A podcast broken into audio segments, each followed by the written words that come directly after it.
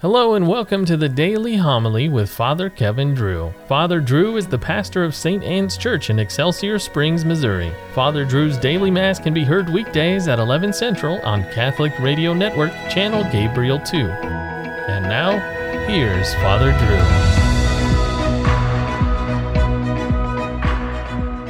Drew. A reading from the Acts of the Apostles. In those days, King Herod laid hands upon some members of the church to harm them. He had James, the brother of John, killed by the sword.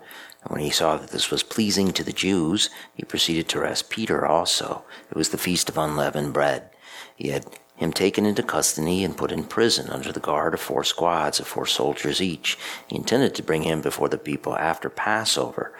Peter thus was being kept in prison, but prayer by the church was fervently being made to God on his behalf. On the very night before Herod was to bring him to trial, Peter, secured by double chains, was sleeping between two soldiers, while outside the door's guards kept watch on the prison. Suddenly the angel of the Lord stood by him, and a light shone in the cell. He tapped Peter on the side and awakened him, saying, Get up quickly. The chains fell from his wrist. The angel said to him, Put on your belt and your sandals. He did so. Then he said to him, Put on your cloak and follow me. So he followed him out, not realizing that what was happening through the angel was real. He thought he was seeing a vision. Passed the first guard, then the second, came to the iron gate leading out to the city, which opened for them by itself. They emerged and made their way down an alley, and suddenly the angel left him. The word of the Lord. The Lord be with you. Reading from the Holy Gospel according to Matthew. When Jesus went into the region of Caesarea Philippi, he asked his disciples, Who do people say that the Son of Man is? They replied, Some say John the Baptist, others Elijah, still others Jeremiah or one of the prophets. He said to them, But who do you say that I am? Simon Peter said in reply, You are the Christ, the Son of the living God.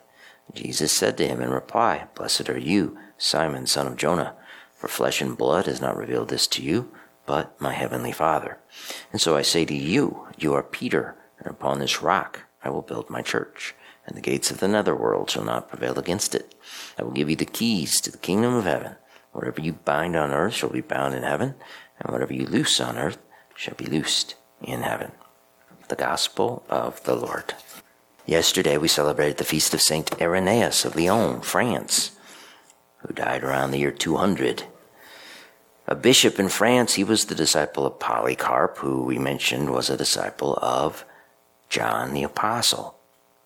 I asked the question yesterday Do you believe that the Gospel of Matthew is the inspired Word of God? And if so, why?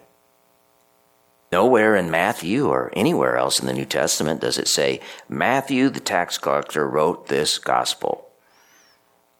It is believed Matthew wrote Matthew because Irenaeus told us so in his book Against Heresies, written in 180 AD. A passage from the Gospel of Matthew was just read at Mass today. The setting was up north in Caesarea Philippi, a pagan city built on top of a huge rock. And that is where Christ changed Simon, son of John's name, to Cephas, which is Aramaic for rock. The Latin is Petrus. Yesterday at Mass, I read a quote from St. Irenaeus in which he defended the perpetual virginity of Holy Mary and how she participates in our salvation.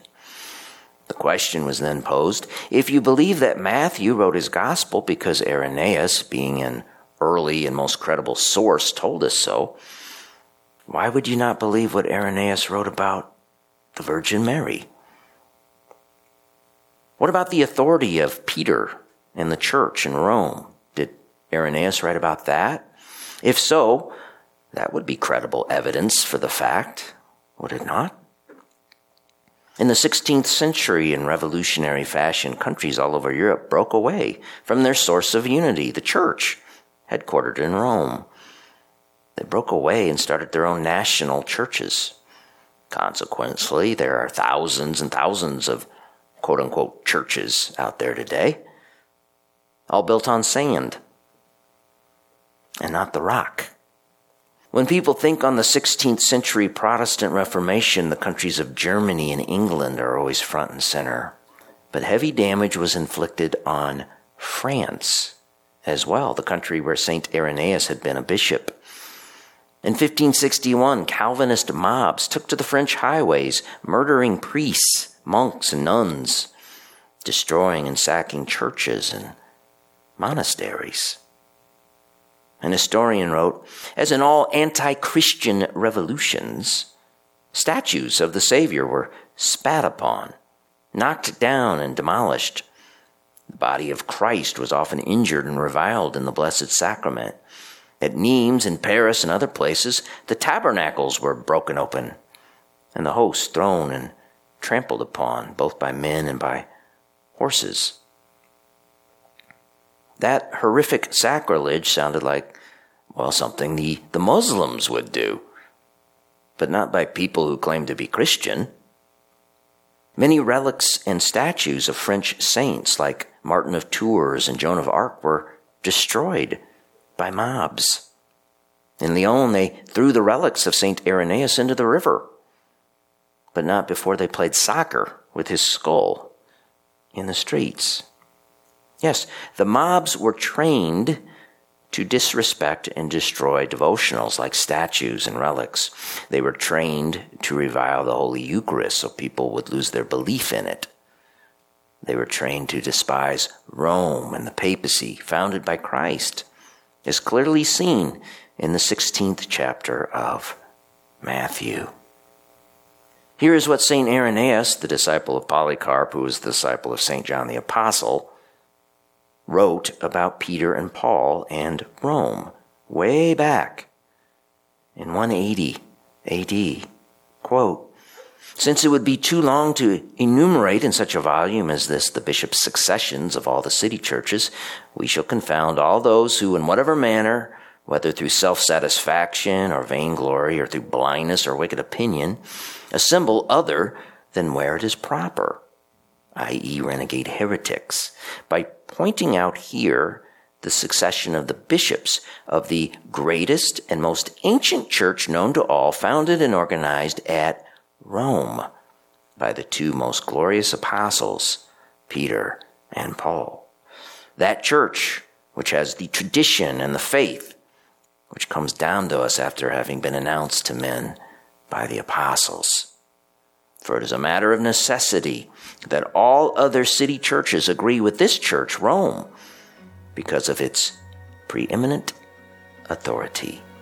Yes, tu es Petrus, you are Peter, and on this rock I will build my church.